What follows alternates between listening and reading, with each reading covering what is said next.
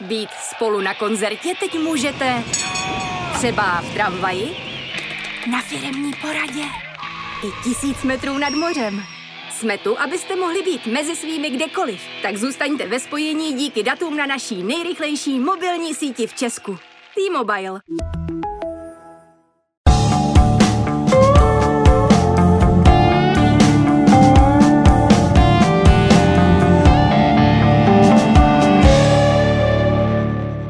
V síni slávy na fotbalových stínadlech má neodmyslitelné místo. Aby ne, když se stal symbolem klubové věrnosti. Teplickou legendou, která zažívala se severočeským klubem dobré i zlé, ale nikdy ho neopustila. Tedy samozřejmě s výjimkou vojny, kdy nejprve rukoval do Banské Bystrice, aby ho po půl roce převelili na Pražskou Lisku mezi Viktora, Samka, Geletu, Štrunce a spol. Jinak celá dlouhá léta oblékal teplický dres. 18 sezón a k tomu ještě 2 jako dorostenec. Celá 2 desetiletí. Vím, v 70. letech to byla úplně jiná doba, ale stejně 20 let v jednom klubu, to už musel fotbalist něco umět a hlavně znamenat. O vás ale přece musel být zájem, třeba ve zmiňované pražské Dukle, ale v dalších klubech také. Vždyť jste se v 68. stal dorostenským mistrem v Evropě a 4 roky na to jste v sestavě národního týmu získal zlato na evropském šampionátu 23. Měl jste za sebou na 30 startů v juniorské reprezentaci, byl jste ohromný talent. Když vzpomenu zrovna to období, když se blížil konec vojenské základní služby, tak byla nabídka prostě pokračovat v kariéře na Dukle. To bylo tak odhadnu cirka v únoru 3-4 měsíce před odchodem do civilu. Tak pan Kocek nabídl prostě, že ze mě z vojáka udělá podporučíka. No a já jsem se rozhodl, že prostě půjdu do Teplic, ale hlavní důvod byl ten, že v tu dobu tady byl opravdu fotbalově silný kádr. Fotbal se tu hrával dobrý, je namátkou vzpomenu to období, kdy jsme byli ve federální lize na 3. místě, 5. místě a tady byl opravdu manča velmi dobrý. A pak já se vrátil do civilu a mě střídal Přemek Bičovský, takže si myslím, že Dukla na tom vydělala, dostala ještě lepšího fotbalistu. No a to byla ta vlastně první nabídka, jak přestoupit z Teplic do jiného klubu a jiného prostředí. Nějak jsme se rozpovídali a já ještě nestačil dnešního hosta a pořadu Kopačky na hřebíku představit. Takže všechno rychle napravím. Hostem Zdeňka Pavlise u mikrofonu Sportu.cz je Jaroslav Melichar, bývalý útočník a záložník fotbalových Teplic, který na ligové scéně odehrál 299 mistrovských zápasů a dal 59 gólů. Legenda a ikona fotbalových stínadel, ale také mistr Evropy s československou 23. v roce 72, jeden čas ale také šéf komise rozhodčích a také fotbalový delegát. Tyto funkce sice přišly až poté, co jste pověsil Kopačky na pomyslný hřebík, ale nedá mi, abych se nezeptal, jak jste se mezi rozhodčí vůbec dostal? To vás to k ním táhlo už jako hráče, nebo vás někteří během kariéry tak namíchli, že jste mezi nimi šel dělat pořádek? Abych správně odpověděl, samozřejmě všechny zápasy mě odřídili různí rozhodčí a já jsem si vždycky říkal po dobu toho utkání, rozhodčímu nedám nikdy šanci, aby mě vyloučil. A opravdu od vlastně dorosteneckých let až po dospělou kategorii, tak nebyl jsem nikdy vyloučen a říkal jsem si pro sebe, nedám mu šanci, aby mě z hrací plochy prostě vyndal. Takže tím pádem vlastně odpovídám, že vždy jsem věděl, jakým způsobem hrát, aby mě rozhodčí netrestal. Já, když jsem si projížděl vaši kariéru, jak jsem narazil na to, že vy jste vlastně za těch 299 zápasů dostali jenom 2krát žlutou kartu. Souhlasí vzpomenu, žluté karty mají počátek cirka rok 68, 70. rok. Takže když se stalo, že za nás vlastně byla udělena první žlutá, tak my jsme stáli za dvě. No a když byla udělena první, no tak zákonitě se musel soutěžní ročník dohrát. A taky tak se stalo. Takže já ani vlastně za druhou žlutou jsem nikdy neodseděl soutěžní utkání. Přesně tak. A pak jsem si považoval toho, že tím, že jsem nebyl nikdy vyloučen a znal jsem dobře doktora Károlího na disciplinárce, tak jsem říkal, pane doktore, vy nemáte tady moji kartu, já nebyl nikdy vyloučen. Takhle jsme se bavili. Jaká to byla vůbec, pane Melikar, práce na druhé straně barikády, práce, kdy jste šéfoval rozhodčím? Já to řeknu takhle. Já jsem vlastně končil kariéru v Blšanech u Franty Chvalovského a počátek Blšan byl rok 85. Přijel Zděnek Kovář, my jsme se chystali s dětma nahoru na Balt, na dovolenou a já to podepsal Zdeňkovi. No a ten moment už pak jsem si uvědomil, po dovolený začnou povinnosti. No takže do Blšan, samozřejmě s kamarády Jirkou Sedláčkem a dalšíma klukama, Eda Kubata z Plzně, prostě dobrá parta a 4 sezony jsem tam působil od přeboru po divizi a pak se šlo do ČFL, ještě podzim jsem odehrál a pak přišli mladší kluci a já to dovršil v Blšanech a Franta Ochalovský přišel s nápadem, budeš dělat dětka na tribunu. No tak jsem mu to slíbil a začal jsem ve funkci delegáta. Později potom člen komise a pak to mělo další vývoj. Jak se člověk dívá na fotbal z pozice šéfa komise rozhodčích, z druhé strany vlastně barikády, když tak vezmeme? Není to jednoduchý. Takhle, v první řadě samozřejmě je to zodpovědnost vůči celé fotbalové veřejnosti, no a hlavně zodpovědnost za výkony de facto podřízených. Takže já vždycky jsem říkal, že mě doma já ručím za sebe, ale teď musím ručit i za 65 píšťal a asistentů. Samozřejmě potom včetně delegátů, že to bylo spojené spolu. Byly to velké nervy, větší než jste kopal? Jo, určitě se to dá takhle říct. Namíchli vás někdy, vytočili vás? Jo, takhle, nejspokojenější jsem vždycky byl, samozřejmě, když jsem některé utkání jsem zhlédnul, zbytek utkání z toho kola jsme potom probrali na komisi. Vždycky, když jsem dospěl k názoru, že o výsledku rozhodly chyby hráčů, ať na jedné nebo na druhé straně, byl jsem šťastný a spokojený. Ale jak bohužel hrubá chyba, tak. Mrzelo mě to a samozřejmě, že zákonitě potom jsme to rozebrali, pozastavovali se nominace, delegace rozhodčím, případně delegátovi. No a takhle jsme to řešili. Byl jste na rozhodčí hodně tvrdý? No, když zrovna vzpomenu, zrovna teď v téhle době, ne Pavel Franěk, ale Luboš Helebrant. Vzpomenu na Luboše, to bylo utkání, myslím, že na Spartě s Libercem 2 nebo 3 opravdu zásadní pochybení, nenařízení pokutových kopů. A bohužel já vždycky, prostě demokracie, s kolegama seděli, tak říkám tak návrh. Jeden říká 3, druhý 4, třetí říká 5, moje číslo neřekl nikdo.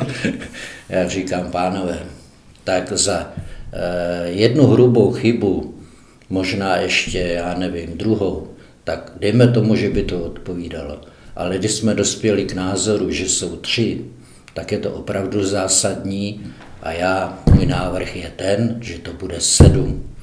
Opravdu 7 kol stál, na druhou stranu zase pochopím, že vrátil se do provozu a pak řeknu, že de facto bychom ho utavili, jak v první soutěži, tak ve druhý a prostě jezdil a v zaklepu podával výkony opravdu standardní, byli jsme spokojení.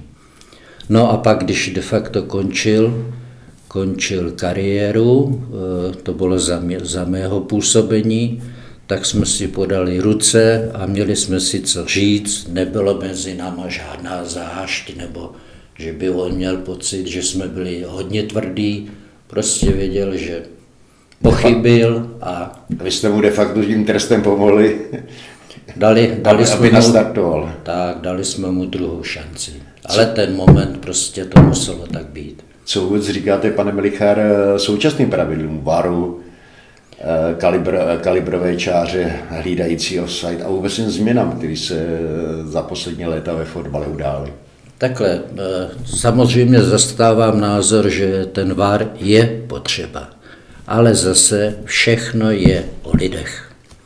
Jo, prostě, jestliže jsou zcela jasné, transparentní věci, jako teď bohužel v těch posledních utkáních, tak přesto, jak se říká, nejede vlak.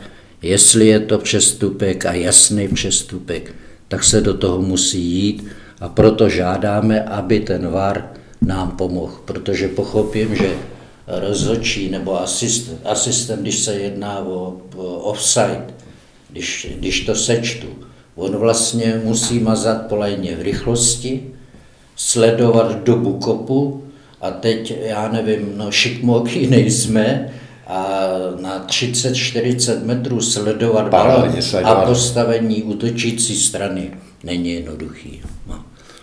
Bohužel třeba na tu offside lineu zrovna my tu technologii nemáme, ale vidíme, že jo, zahraniční soutěže, tam mě divákovi dneska krásně ukážou tu lineu a ona je tam špička 5 cm a bohužel branka. Takhle, přiznám se, že mám názor, že je škoda ty neuznané branky. Přesně tak. Jo, pro 5 cm, jestli na budoucno zvolí nějakou toleranci, 10 cm nohy je povoleno, nevím. Asi by to chtělo, protože spousta krásných gólů tudíž tak není uznána no, a skutečně jde o to, že tam hráč třeba má špičku kopačky nebo loket nebo... Nebo... Zrovna teď příklad z italské soutěže, viděl jsem Juventus Inter Milan. Juventus dal branku na stav 2-0, myslím, že Rabiot. Stadion, že Juventus doma, aplaus, radost veliká. No a teď na liště proběhlo kontrol gól. No tak se provedla kontrola a kontrola zjistila, že útočící strana, zrovna myslím ten Rabiot, před dosažením branky se dotkl míče rukou. Už byl na televizi stav 2-0, sundali 1-0 a branka, jo a oni to nazvali, oni tomu říkají handbal. Mm-hmm. Jo, ruka bohužel handbal. Branka neplatila. No je to složitý.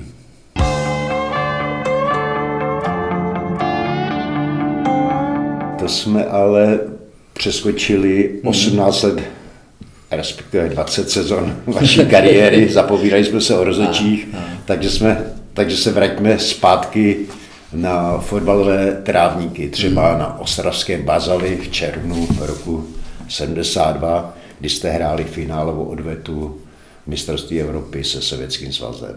V Moskvě jste v prvním zápase remizovali 2-2, vy jste tam dával gól, který vám ještě některý statistici upírali. No, ještě teď ho vidím. Z pravé strany levačkou na první tyč, protože golman stál na zadní, dopředu měl daleko, no, srovnali jsme 2-2 a vytvořili si vlastně dobrou pozici pro odvetu. Ale k té 23 opravdu byl to dobrý manšaft. Rozuměli jsme si, a hlavně trenér Vengloš s Fáberou. My jsme hrávali, když byli repres srazy, tak jsme hráli Češi Slováci a skončilo to 6-6 a nebyl problém. A když to vemu vlastně tu základní 11, tak to bylo poskládané vědomně z klubů, vemu Duklu. Venca Samek s Karlem Dvořákem. Venca Samek chytrý technický fotbalista, někdy ty kličky Venca trochu přeháněl. Kamarád Karel Dvořák nahoru na hlavy. Neexistovala, aby prohrál Karel hlavu. Hlavičkový souboj. Tak, takže souboje hospodařil Karel a Venca tomu dal, my říkáme, ten rozum a tu techniku. No a pak nesmím zapomenout na Míru Gajduška, zleva, já taky levák, ale já musel doprava, protože Míra měl levou lajnu a ta jeho levačka. To. No a pak když vemu tady teplický klub, taky 3 z Teplic, s Přemkem a Zděnkem Koupkem, no tak když jsme hráli se Zděnkem tady, tak když jsem převzal balón a šli jsme nahoru na soupeřovou branku, já jsem se nedíval k lajně. Jo, já jsem věděl, že on po té lajně bude. Ani hlavu jsem nemusel fakt se vracet, věděl jsem, že běží. No, takže to byla Dukla, Teplice, no a pak vzpomenu Milana Albrechta z Trenčína tenkrát, Jaroma Srna z Trnavy, Jano Švehlík ze Slovanu, Dušan Keketý v brance, opravdu dobrý fotbalisti. Odveta v Ostravě, výhra 3-1, to byly asi krásné chvíle a letos po 50 letech nádherné vzpomínky. Já nezapomenu na ty diváky na Bazalech. Myslím, že počasí zrovna nám nějak moc nepřálo. Průtrž a ty fandové, ten stadion opravdu to. Takhle řeknu, oni fakt nás k tomu vítězství v Odvětě dohnali. No a samozřejmě krásná vzpomínka na Oleg Blochin, že jo, teď nevím, v kterém roce vyhlášený potom fotbalistou Evropy. No a my jsme dokázali ho uhlídat, ale nám hlavně v tomhle zápase, myslím, hodně pomohl Dušan Herda. Dušan Herda, myslím, že autor buď jedný nebo 2 branek. Jo. Takže Dušan nám v tom zápase hodně pomohl. Asi pro vás 3 tepličáky to byla velká chvíle, když jste se stali mistry Evropy. Vy jste předtím, pane Melichar, měl za sebou taky úspěšnou juniorskou kariéru. S dorostem v Nice 1968 jsme vyhráli finále. Finále s Německem. No a když na to utkání, já v základní sestavě jsem nebyl, to bylo za trenéra Mirky. A vzpomínám, že to finále nějak vítěznou branku, myslím, Luboš Netrefa z Dukly. Netrefa, ano.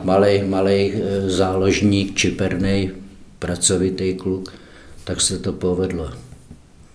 No takže de facto rok 68 a 72. Ale ještě k těm bazalům, paníku, tu dobu tady předsedoval pan Cihlář, předseda klubu, tenkrát oddílu Kopaný, a předseda dal pokyn. Skončil zápas na Bazalech, zehnal 603 auto a i hned jeď na Bazaly a všechny 3 přivez, aby se to potom nerozprchlo do jiných klubů. Takže na nějaké oslavy nebyl čas? Ne, no takhle po zápase dali jsme si, že jo, šofér s autem počkal, ale to byla myšlenka hned jeho, sedni a jeď a bez těch 3 se nevrací. Vy jste tam se zmínil o tom, že jste musel nastoupit napravo.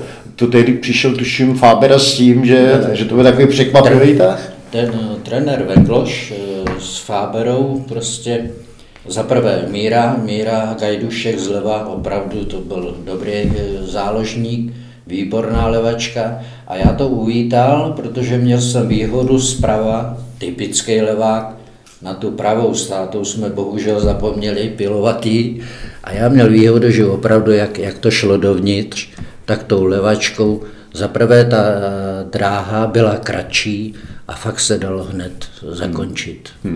Takže vám to nebylo žádný problém, naopak vám to vyhovovalo. No. Letos při červnovém výročí mluvil Přemek Bičovský o tom, že ten úspěch zůstal nedoceněný, že zapomnělo se. Všechny úspěchy československého fotbalu zdůrazňují, tak na tento titul Ono možná taky, že kategorie, že my 23, dneska už je běžnější, nebo poslední roky 21, že jo. No ale bohužel na tohleto se zapomněl. A myslím si, že zrovna tohle byl první ročník. První ročník. Takže to nebylo tak, jak se říká, ta soutěž zaběhlejší. No.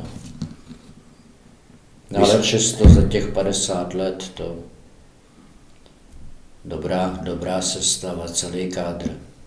Vy jste byl člen zlatého týmu, ale tím vlastně vaše reprezentační kariéra skončila. Na rozdíl od drtivé většiny spoluhráčů, kteří se třeba v reprezentačním Ačku měli.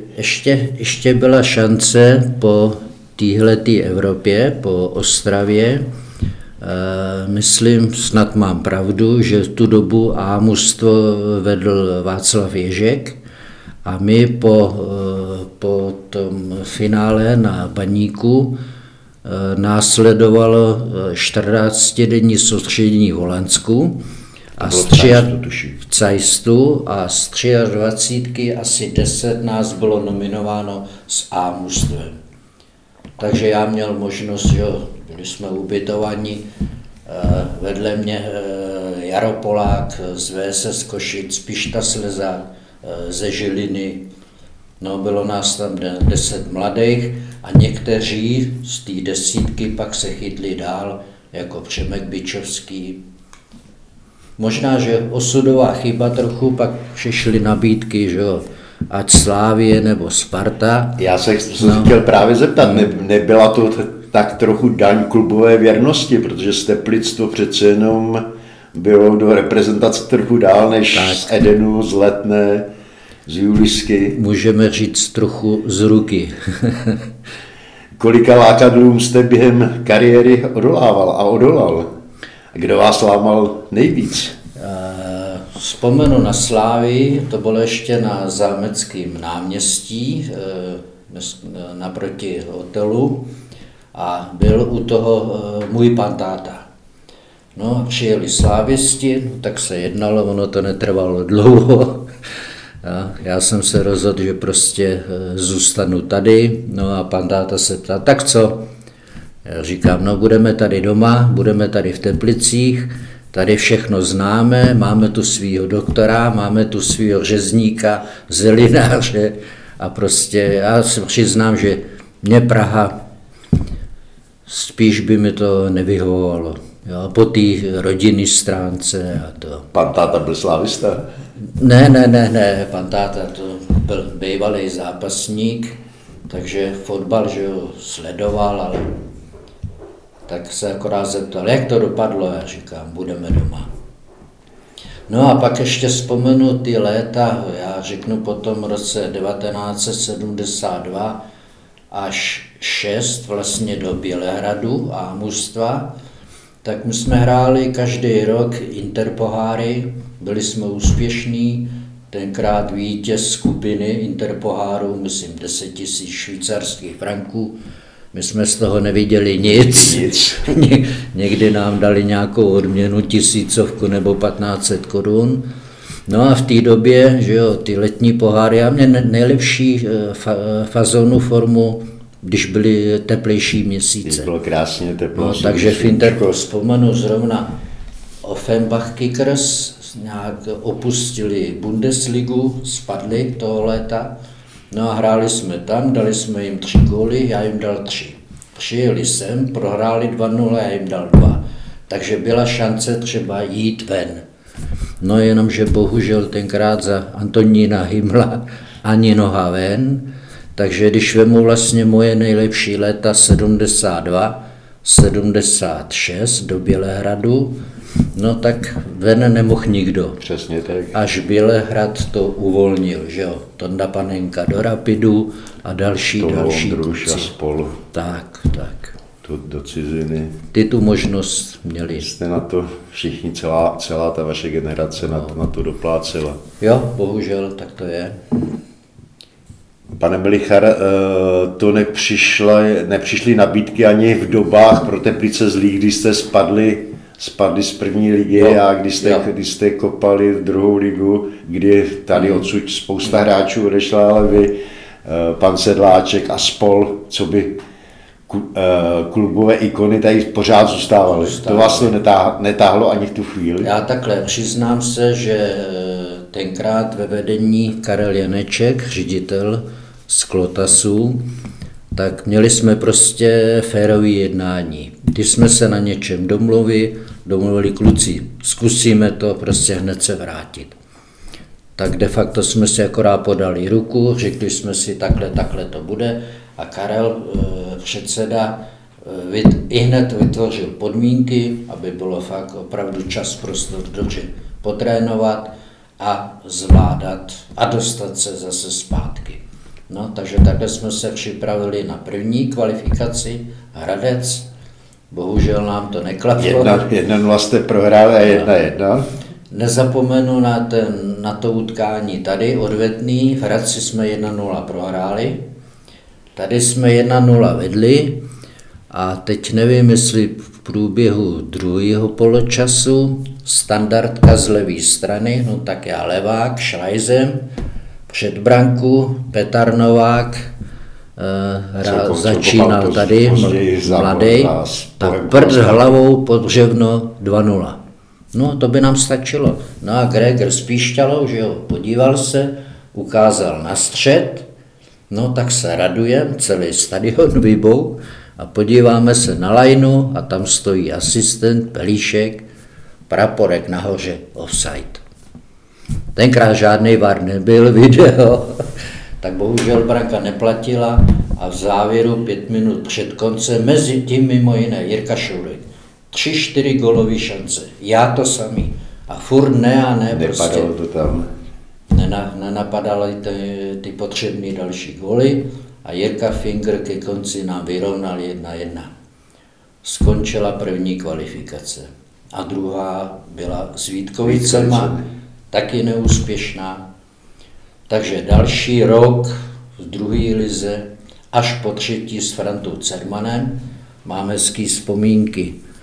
Tenkrát v Gottwaldově, dneska Zlín, to bylo předposlední utkání, vyhráli jsme ho 2-1 nebo 2-0 a 2 standardky, no tak první, to jsem nevěděl jak, rána do zdi, odrazilo se mi to ne na levou, ale na pravou, ale když ten balon takhle byl v pohybu, tak jsem do toho praštil, k tyči 1-0, pak byla druhá, 2-0, pak snížil Gottwaldov na 2-1 a to už jsme měli asi 2-3 body fóra. A poslední utkání tady na Stínadlech bylo z Boleslaví 3-0. Vzpomenu Martin Straka, golman Boleslavy, taky standardku z pravé strany levou, on si to postavil a já mu ukázal, tady to půjde. Tak šoupa 3-0 a pak už byly oslavy. Takže první kvalifikace ne, druhá ne. Horší bylo při té druhé, podezíral Jirku Šourka, protože on po Vítkovicích přestoupil k ním. A pak Vítkovice hráli dobrý fotbal, udělali i titul, jo, teď nevím, v kterém roce. No. Asi bychom měli současné generaci připomenout, že tehdy se hrála druhá liga v Čechách samostatně, na Moravě samostatně a vítězové pak hráli kvalifikaci. Baráž o postup do ligy, vy jste tu baráž hráli 2krát a pak ještě přišel třetí rok, kdy jste skončili už ve sloučené druhé lize, druzí za Olomoucí. Tak. A na čtvrtý pokus pod trenérem Cermanem to konečně vyšlo. A pak přišla poslední nabídka, Franta Cerman, když to s náma vykopal, tak šel na Kypr do Larnaky, no a říká, pojď so mnou na Kypr. No tak jsem to probral doma, měl starší dcera Andrea, tý bylo tak 5, ne víc jí muselo být, to byl rok 83, jo, kolem 83, takže starší dcera dobrý, ale mladší Janina, ta je 4 roky mladší od starší, tý mohlo být tak 3-4 roky. a ta začala brečet, že táta bude pryč na Kypru, takže vlastně nejmladší dcera zatrhla Kypr a já zase zůstal v Teplicích. Byla ta léta ve druhé lize nejtěžším obdobím vaší kariéry, pane Melichar? Po fotbalové stránce dá se to tak říct, protože takhle ty utkání, když vzpomenu třeba Poruba na Moravě, nevím jestli Třinec, tenkrát Frýdek Místek, takhle, když jsme tam udělali tenkrát za 2 body, ne 3 za 2, když jsme přivezli z Moravy Plichtu, tak jsme to považovali za úspěch.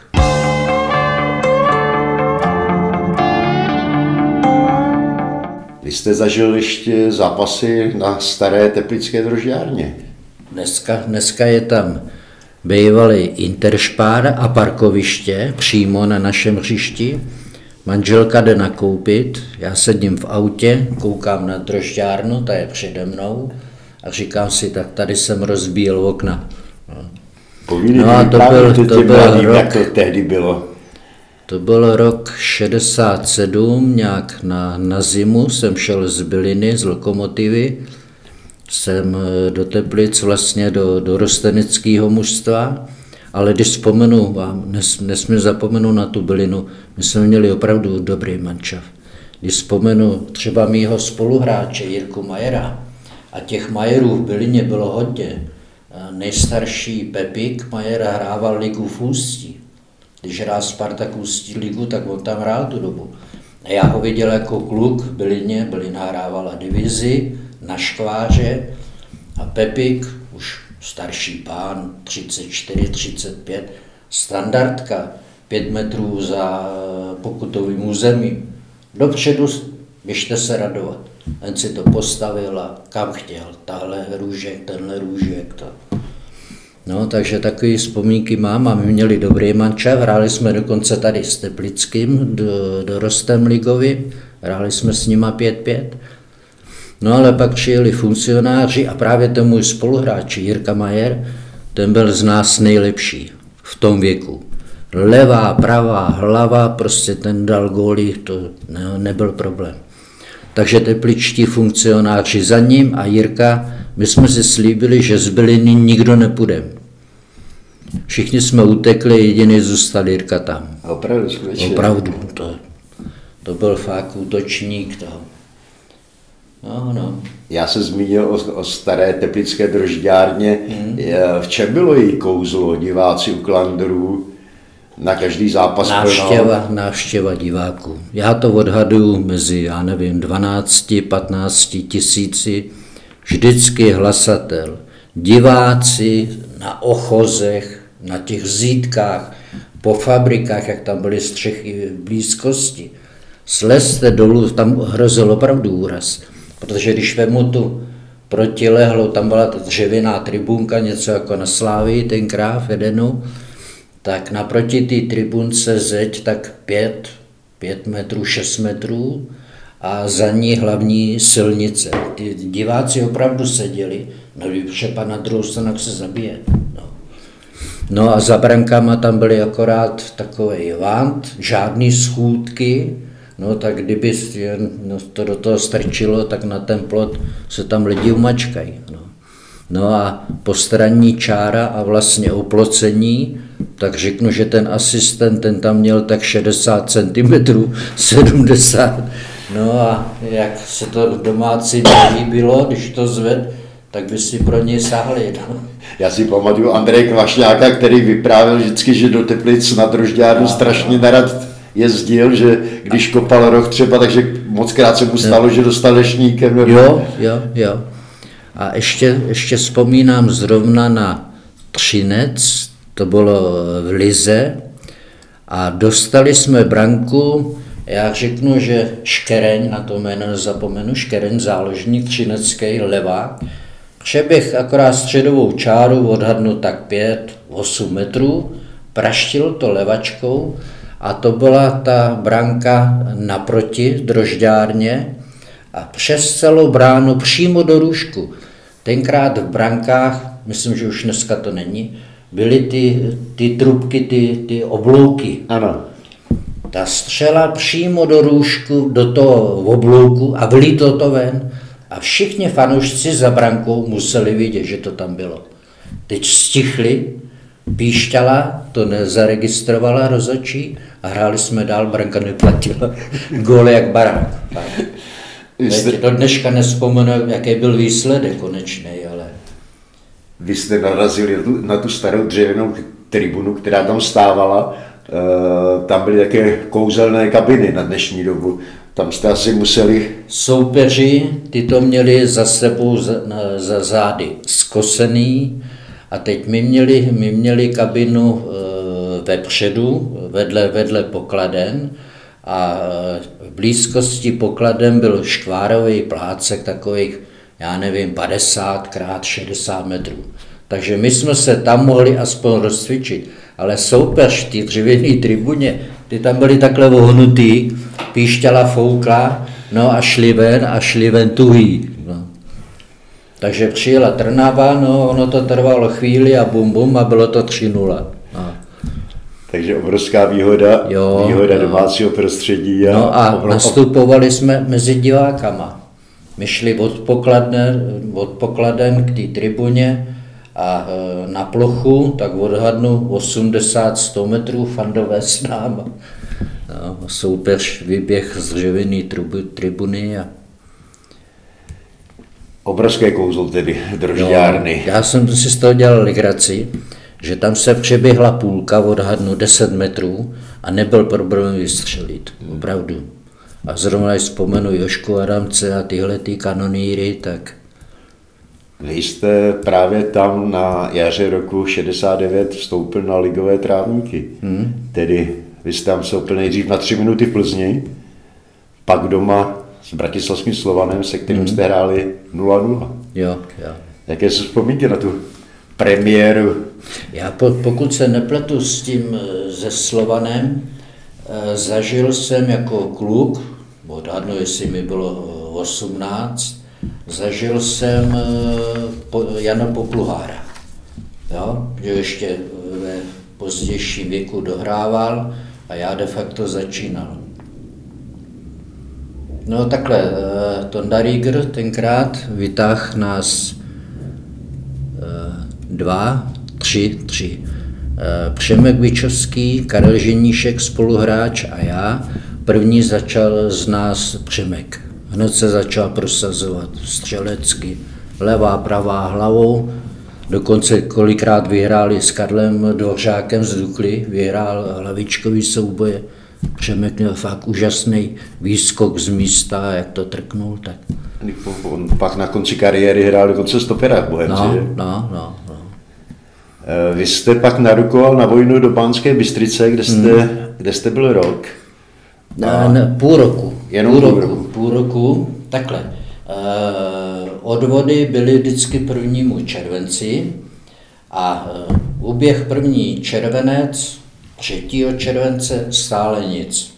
No a my jsme s rodičema jezdili, táta pocházel z jižních Čech, Klenovice u Soběslavy, tak jsme odjeli na dovolenou.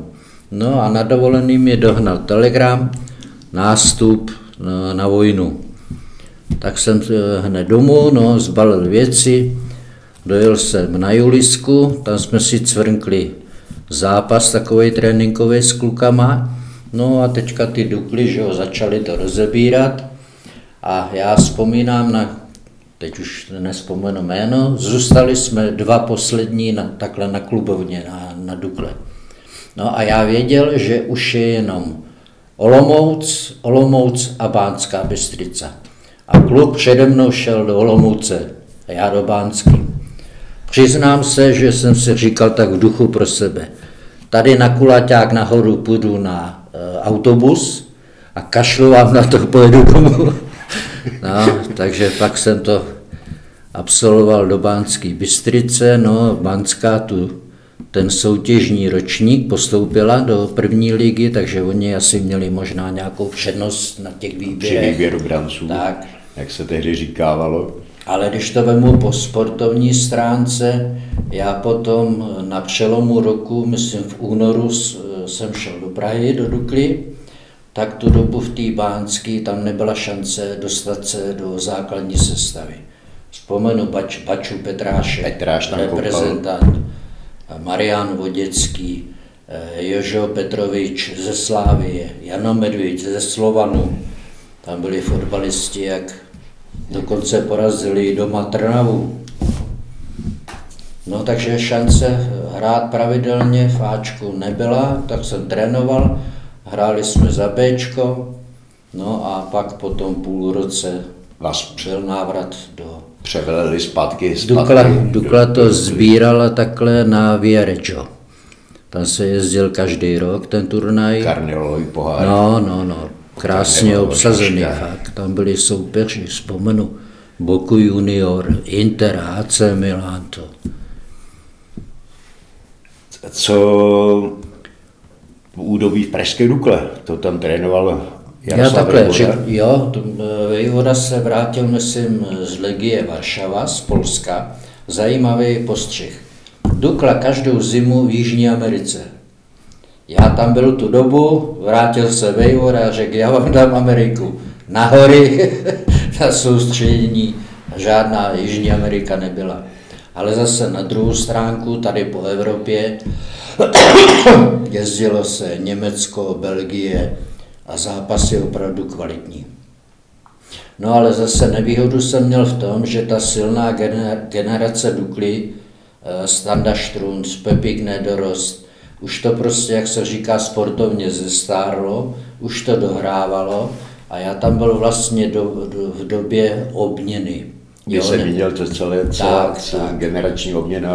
Jirka Čadek a další, Honza Brumovský dohrával. No a pak, když to vemu rok a půl po mně, já už tam měl potom bažanta Míru Gajduška, pak přišel později Zeno Nehoda, Láďa Vízek, Rod, Štamby. Už přišla ta nová generace, s níž zase Dukla slavila tituly. Jo. Vy jste se Dukle po návratu z vojny zpátky do Teplic krásně pomstil. Penaltou. 2-1 na Drožďárně, nezapomenu. Vzpomenu, to byl závěr zápasu, jestli 10-15 minut. Píšťala viděla přestupek na Láďu Žaluda, to bylo naše pravý brko. Ukázala na penaltu, já šel pro balon. A Jarda Bendl a kluci z Dukly, jestli jsi férovej, kopneš to vedle. Já říkám, kluci, to je všechno hezký, ale my máme 11 bodů a podívejte se, kde jsme. No tak Víťa bráně, no a já vždycky způsob, že o provedení, vždycky jsem viděl golmana. A nejhorší by bylo, a to se mi stalo později, když ten golman se nepohnul. Jo, já do poslední chvíle jsem ho viděl. No tak Víťa stál, nechtěl jít dřív napřed, tak tyči, vyhráli jsme 2-1 a pak za 2 roky, za 3 na Julisce prohráli jsme asi 4-1 nebo 4-0, taky pokutový kop, tak jsem si to vzal a Víťa, no a zase dívám, on se nehnul, tak se říká, už půjde, tak doprostřed, takhle do jedné ruky. Popošel 5-6 metrů, hele, tady ho máš. Takže takhle mě nachytal. Vy jste dával ovšem Viktorovi jeden taky takový krásný gól, na který on i ve svých memoárách vzpomíná. Když jste mu dával na Julisce branku mezi nohama, dával jste mu jesle a ještě jste ho počastoval, aby si příště vzal vás v zástěru. Ale ještě jednu branku vzpomínám, a to bylo krátce po návratu do civilu. Hráli jsme na Julisce a já vím, že trenér Vejvoda, když byly standardky ze stran, ať zleva nebo zprava, tak nikdy nechtěl, aby 2 bránící stavěli zeď. Protože on byl názoru, že ty 2 stejně obstřelíte a ty 2 budou scházet před brankou. No tak tam nešli, no a já zleva, levák, no tak Víťa mě znal, že jo, tak říká, tak půjde šlajs a půjde to ode mě pryč, ven. No a já v poslední chvíli jsem to změnil, otočil jsem to na vnější šajtli a na první tyč. Víťa odzadu, že on si ukročil, letěl na první tyč a plácnul si to do brány. 1-0 jsme vyhráli, odvezli body. Jo. Takže Ivo Viktor na vás neměl moc příjemné vzpomínky. No, takhle, příjemný na něj jít jako útočník, záložník bylo opravdu těžké. On nikdy oproti jiným golmanům nešel na zem. Jo, on šel do podřepu, roztáh ruce a teď jak ho obstřeli. Prostor. No, nikdy si dolů neleh. No a trenér Vejvoda, když jsme to pilovali na tréninku, záložníci, útočníci, z půlky na Viktora, po každý muselo končit brankou. Jak ne? Já trefil tyč a Vejvoda mě vykop z tréninku. Všechno špatně. No, prostě neproměnil jsem šanci, jdeš na golmana, konec musí být jediný, branka. No. Byl hodně tvrdý Vejvoda. Byl. No, to mě vždycky si vzpomenu tu kabinu na Julisce, tam byl tak ve dvou třetinách té podlahy, byl schůdek. A on si vzal vždycky židli, otočil si ji a ty nohy byly u toho schůdku. Jo, kdyby to šoub o 20, tak prostě letí na záda. No a to vždycky začalo hodnocení, že jo, Standa Štrunc, to vzal vždycky takhle tu starou gardu. No, byl tvrdý, ale takhle tvrdý, spravedlivý. Jo.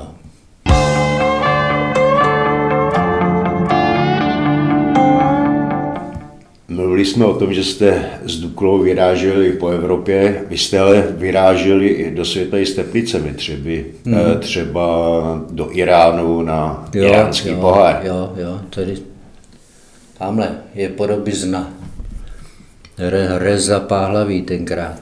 Ten první rok se tam skončili tuším druzí po finále s Iránem, kdy to skončilo 0-0, na penalty vyhrála domácí reprezentace. Druhý rok jste turnaj vyhráli. Odvezli si zlatého lva, 3 kila hryzího zlata a k tomu prémii $15,000, kterou jste museli odevzdat pro sportu.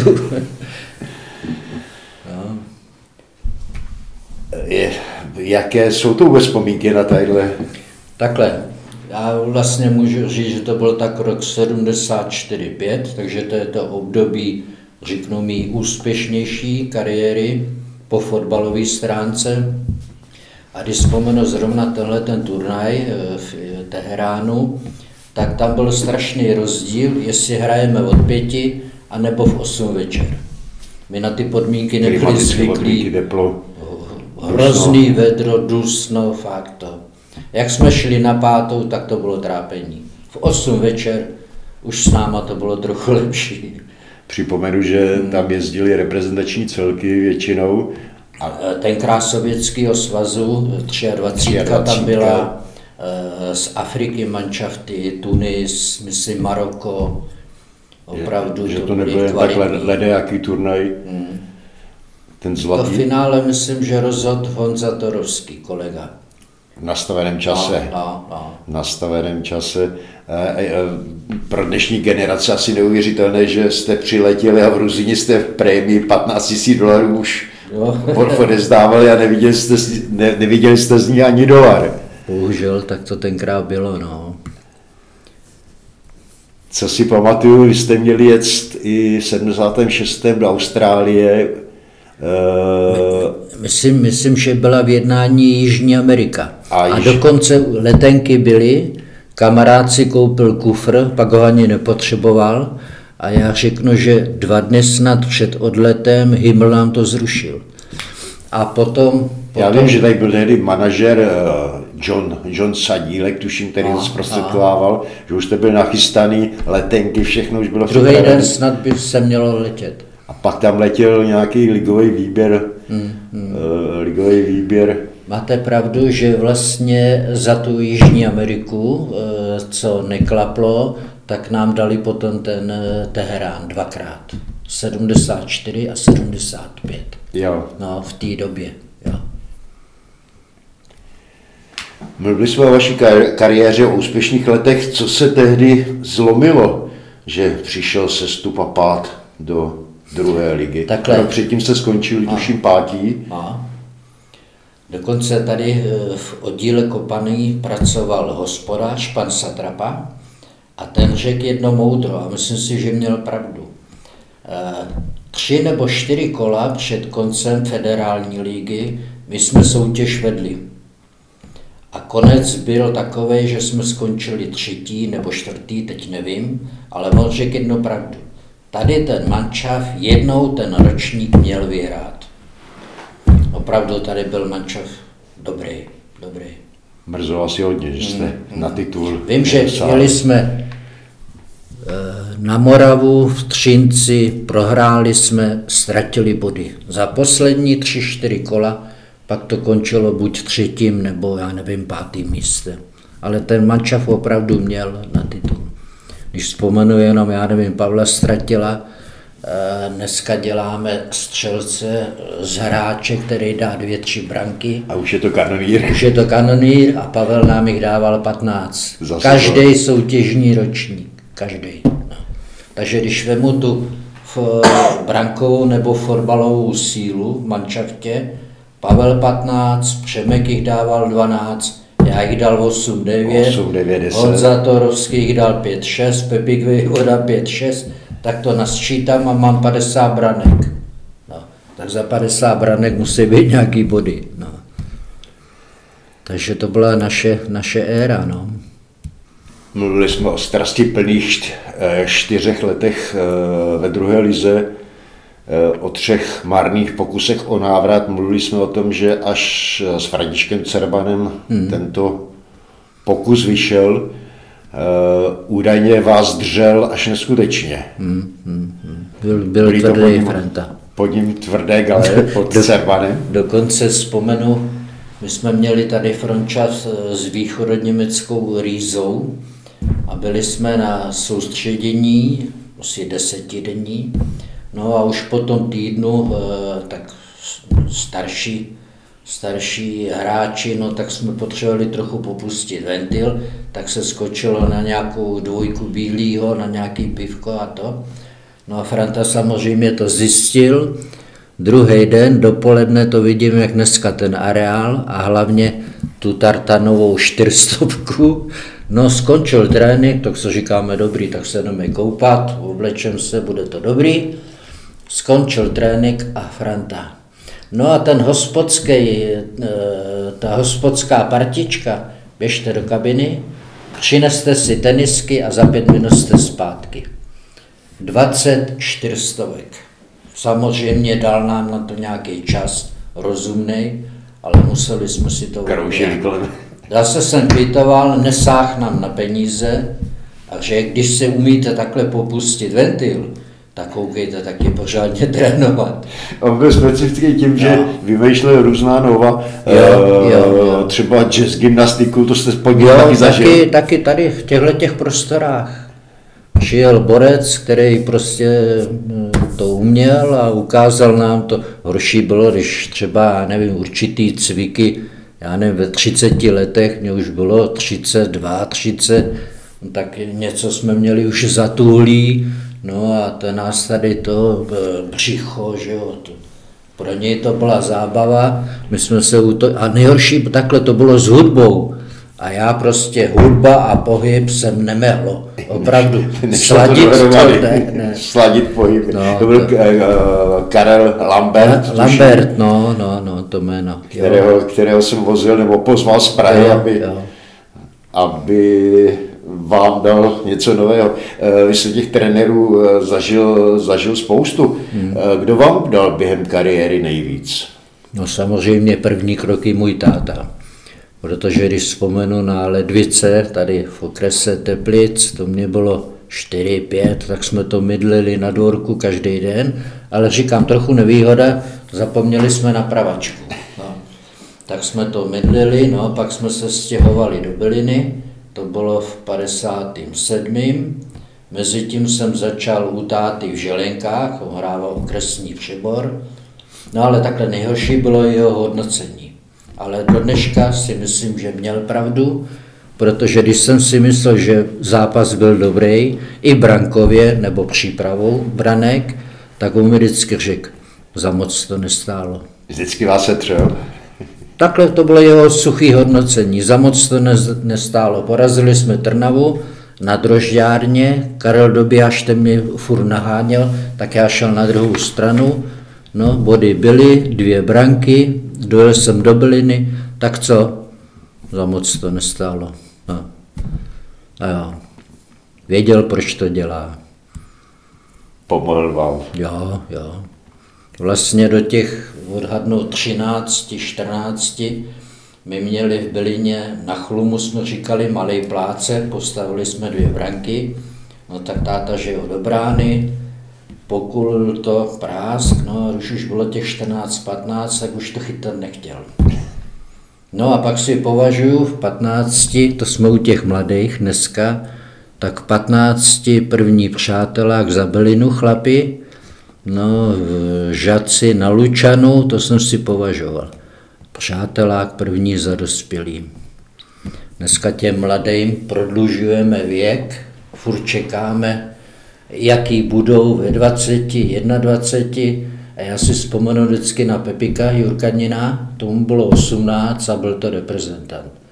A nikdo nečekal, až mu bude 20. Kolik mu bude a tak. Jaký má věk, no. Jaká má léta. A stejný to bylo s náma, mě bylo 18, nebo možná necelek. Přemek je ještě o rok mladší. A už jste kopali ligu a byli jste hozený do vody a museli... A zrovna, když vemu ten národní dorost, tam nebyl základní sestavy kluk, který by nehrál ligu. Jo, když vemu celou sestavu, Zdenka Konečnýho ze Slávie, Luboš Netrefa, všichni kluci, Jura Řádek v Trenčíně, Milan Albrecht taky, no? Všichni prostě hráli tu dobu ligu, 18. Vletěli jste do toho a museli jste se prosadit. A staří, starší, zkušenější, když zjistili, že jim můžeme pomáhat, tak nás mezi sebe vzali. Samozřejmě, že o ty povinnosti mladých, nezapomenu, Venca Kameník mě kopnul do zadku v Jugoslávii v zimě na Sotřiň. Kde máš balony? Já na ně zapomněl. U autobusu.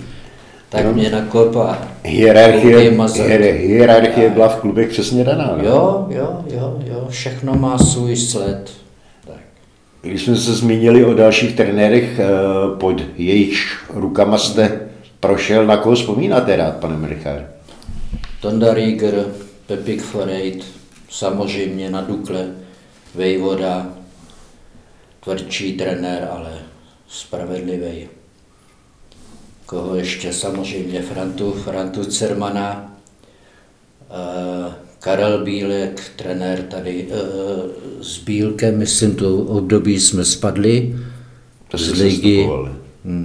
Jo, já ještě s ním mám krásný příhodu, zážitek s Bílkem, trenérem.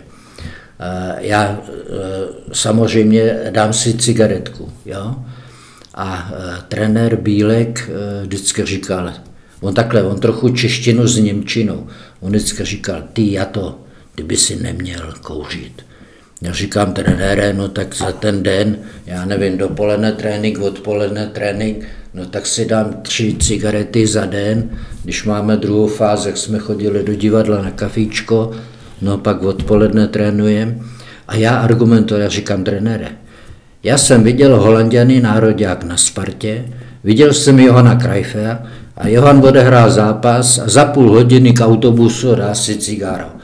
A on mi říká, ty budeš ten Johan a já ty cigarety ti budu kupovat. Utřel mě.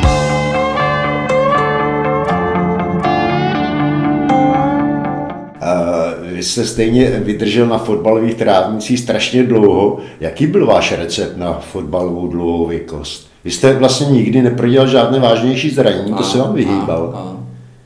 Já takhle uznávám, že naše generace a to období, ta doba, prostě ten fotbal nebyl tak důrazný, jako je teď. Nebyl tak rychlej, nebyl tak důrazný.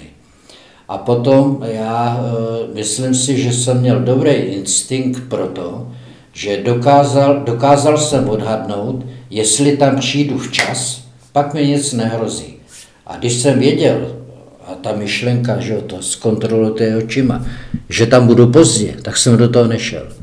Spoluhráči mi někdy vytýkali, no jo, ty když máš do něčeho sáhnout, co bolí, tak radši uhneš. A já říkám, pánové, tady na to mám kamaráda Vencu Senickýho, když s náma hrával, Venca to ošetří, Venca to vybojuje a když to vybojuje a dá mi to, tak už se nemusí o nic starat. Ale říkám, já jsem ten pud sebezáchovy, ten práh, prostě tu hranu jsem viděl. Za nás třeba vzpomenu Frantu Vítu, Bob Novák, stopeři, ten Franta měl vynikající výskok. Jednou možná za sezonu měl tržený v obočí. Podíváme se dneska a ty kluci mají rozbitý hlavy. A to. Za nás prostě tohle to nebylo. Chápu. Je to rychlejší, je to tvrdší, je to důraznější. Možná i vedou k tomu trenéři neuhýbej. Protože my víme, že vyhraný souboj je třeba 50% gólů. Jo. No, ale ten souboj vždycky by měl být vyhrán prostě čistým způsobem. Mluvili jsme také o tom, že jste byl vyhlášený slušňák. Zmínil jsem, že ve 299 ligových zápasech jste jen dvakrát viděl žlutou kartu. Vytočil vás někdy, pane Mlichar, někdy něco? Jo, rozhodčí. A řeknu vám i jméno. Jmenoval se Rotika a hráli jsme v Českých Budějovicích. Konec byl, prohráli jsme 3-0. Ale já řeknu jak. 0-0, z pravé strany rohový kop, já ho rozehrával a když od rohovýho praporku tady předvápno, naběh Jirka Šourek, pravák, prd pod klacek a 1-0 jsme vedli. Rovnou z rohovýho kopu, rovnou. Rotika s píšťalou se podíval a řekl offside. Rovnou z rohu nemůže být nikdy offside. Tak a já tenkrát žil kapitán, tak jsem hned běžel k němu, no určitě něco neslušného jsem mu řekl, ale já jsem věděl, že on mě nevyloučí, protože kdyby, tak půjdeme na disciplinárku a bude se dohrávat. A to on nepotřeboval. Nakonec jsme stejně 3-0 padli. Jo, a to ještě jednu branku Kuba, budějovický útočník, Láďa Počta chytil balon, popošel na penaltu, že to vyhodí a Hrotika byl k tomu zády. A jak to chtěl vyhodit, tak mu do toho kuchnul rukou, vypadlo to, kop to do prázdné brány, lidi zařvali gól, Hrotika se otočí, vidí to a ukázal na střed. A když jsem potom jako delegát, že jo, později do Budějovic a starý Čadek, tak mi vždycky říkal, Jardo, to jsme s váma vyjebali. Takže takovéhle vzpomínky, no. Co současné Teplice, také vás někdy vytáčejí. Taky. Na tribuně jste pravidelně. Taky. Ne, takhle nemůžu říct, že vytáčej, ale spíš co mě vadí. Já prostě jsem takovej typ, že jestliže jsem záložník a hraju v záloze, tak jsem tam proto, že chci ohrožovat branku soupeře.